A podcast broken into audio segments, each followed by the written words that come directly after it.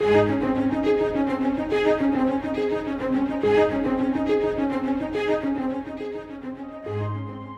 live in a very mobile world. Everyone is in a hurry to get somewhere. Throughout Scripture, God often taught people the greatest lessons along the journey. Today, we continue with Scott Pauley our study through the great journeys of the Bible. Our prayer is that you will rediscover the adventure of walking with God.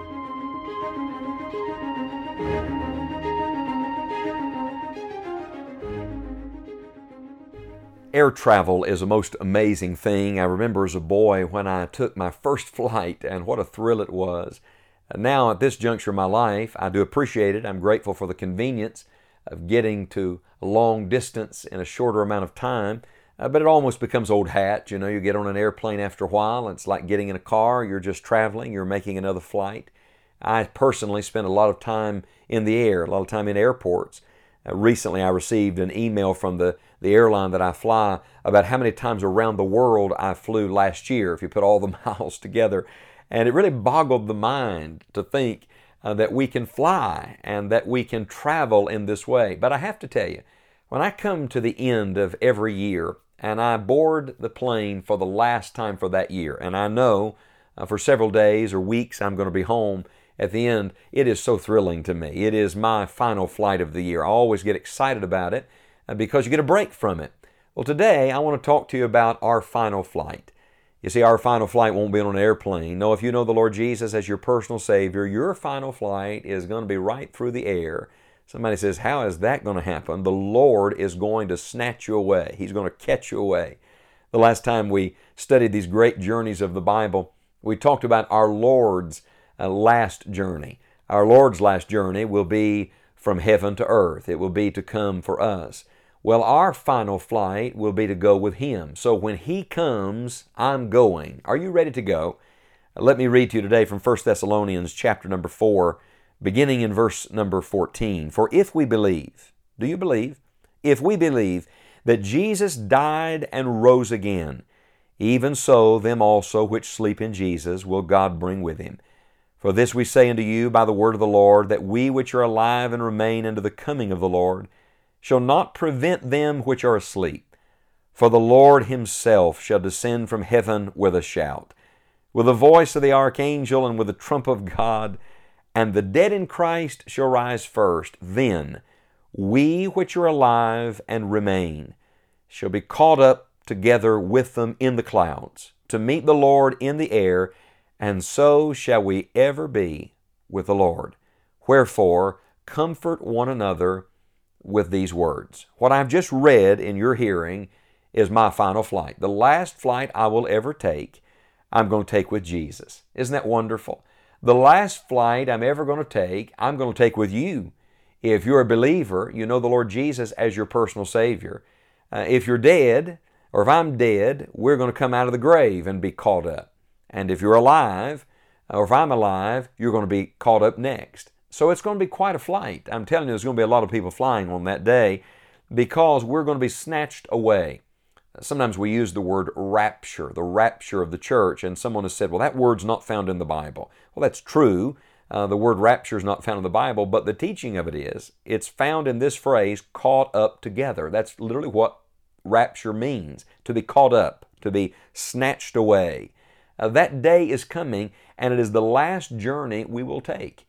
You'll remember in the Old Testament that Solomon talked about how fleeting life was, how quickly it comes and it goes, and he says it is soon cut off and we fly away. Now, he was referring to death, and there's some truth in that. If a person dies, their body goes back to the dust of the ground, but the spirit returns to God who gave it. So the spirit does take a final flight.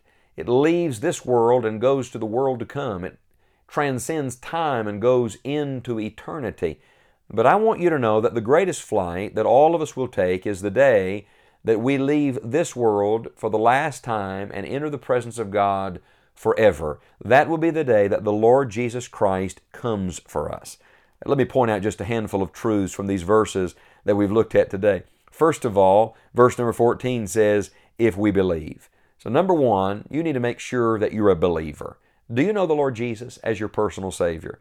You see, if you don't believe Jesus died and rose again, then you're not in this group. You're not going to be caught away. Those who are taken out of this world will be those who have taken Christ as their personal Savior. How can you believe that the Lord Jesus is coming again if you don't believe that He rose from the dead? And so today I want to encourage every person that's listening to me make your calling and election sure. That's the wording of Scripture. In other words, settle the matter of your own soul's salvation. As a friend of mine said years ago, drive a stake a mile deep in the ground about your salvation. Don't let there be any doubt about what you believe or who you believed in. Call upon the name of the Lord. Believe in your heart that God raised him from the dead, and thou shalt be saved. So, number one, you need to make sure that you're a believer.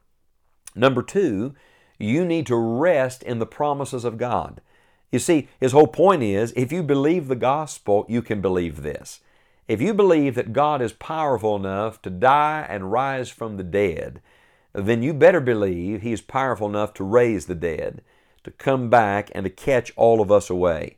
You see, I'm not resting in some fantasy, some figment of the imagination, some fairy tale from a children's storybook somewhere. I'm resting in the promise of a God who never lies. I'm resting on the character of a God who never changes. I'm resting my faith today on the unchanging truth of the Word of God. And friend, if you can do that, if you can root your faith in God's Word and God's promises, you can rejoice today and you can relax today that the Lord is coming again. Nothing and no one is going to stop that. I don't care how long it's been since He left. I don't care what's going on in the world, and I don't care what anybody else says. Jesus promised, I'm coming again. And He is going to fulfill that promise. So, number one, make sure you're a believer. And number two, rest your own faith on the promise that the Lord is coming again. And then number three, encourage somebody else with that truth. You see, right after he describes this final flight that we're going to take, he says in verse 18, Wherefore? In other words, because of that, comfort one another with these words. So I want to challenge you to do something today. And many of you listen to every broadcast we have and you study the Word of God with us, and I'm thrilled about that. Uh, but you know, we could multiply this thing by the thousands and ten thousands if every listener would become a teacher. If every hearer would relay this truth to someone else, I'd like to see that multiplied today. You see, if all we do is take the truth in, it dead ends with us. It hits a wall. No, let's open the door. Let's not let it dead end with us today. Let's multiply this. I want to challenge every person who's listening today to take the simple truth I'm giving you and share it with someone today. I want you to tell them that Jesus died for their sins, was buried, and rose from the dead, and He is coming again. And all who've trusted Him as their Savior are going to be with Him. And I want you to challenge them to become a believer, to put their faith in the Lord Jesus Christ if they've not done so. If they have done so already, encourage them. That's really what he means here in verse 18. He's writing to believers. He's writing to the church at Thessalonica. He says, Comfort one another with these words. Let's stop talking just about how bad the world is and start talking more about how good our God is. Let's stop talking about how awful it is in the present where we're living and start talking more about how wonderful it's going to be when Jesus comes again. I want to challenge you as a believer today to speak like a believer. Don't speak in unbelief, speak in faith today.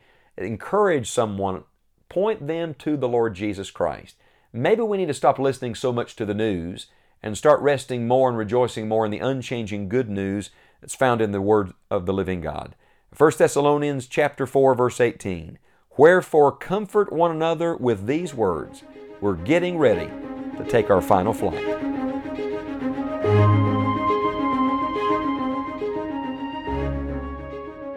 Thank you for joining us today for this time in God's Word. For additional messages, resources, and helps for your Christian life, visit us at scottpauley.org. We hope you will share the broadcast with a friend and plan to join us again next time on Enjoying the Journey.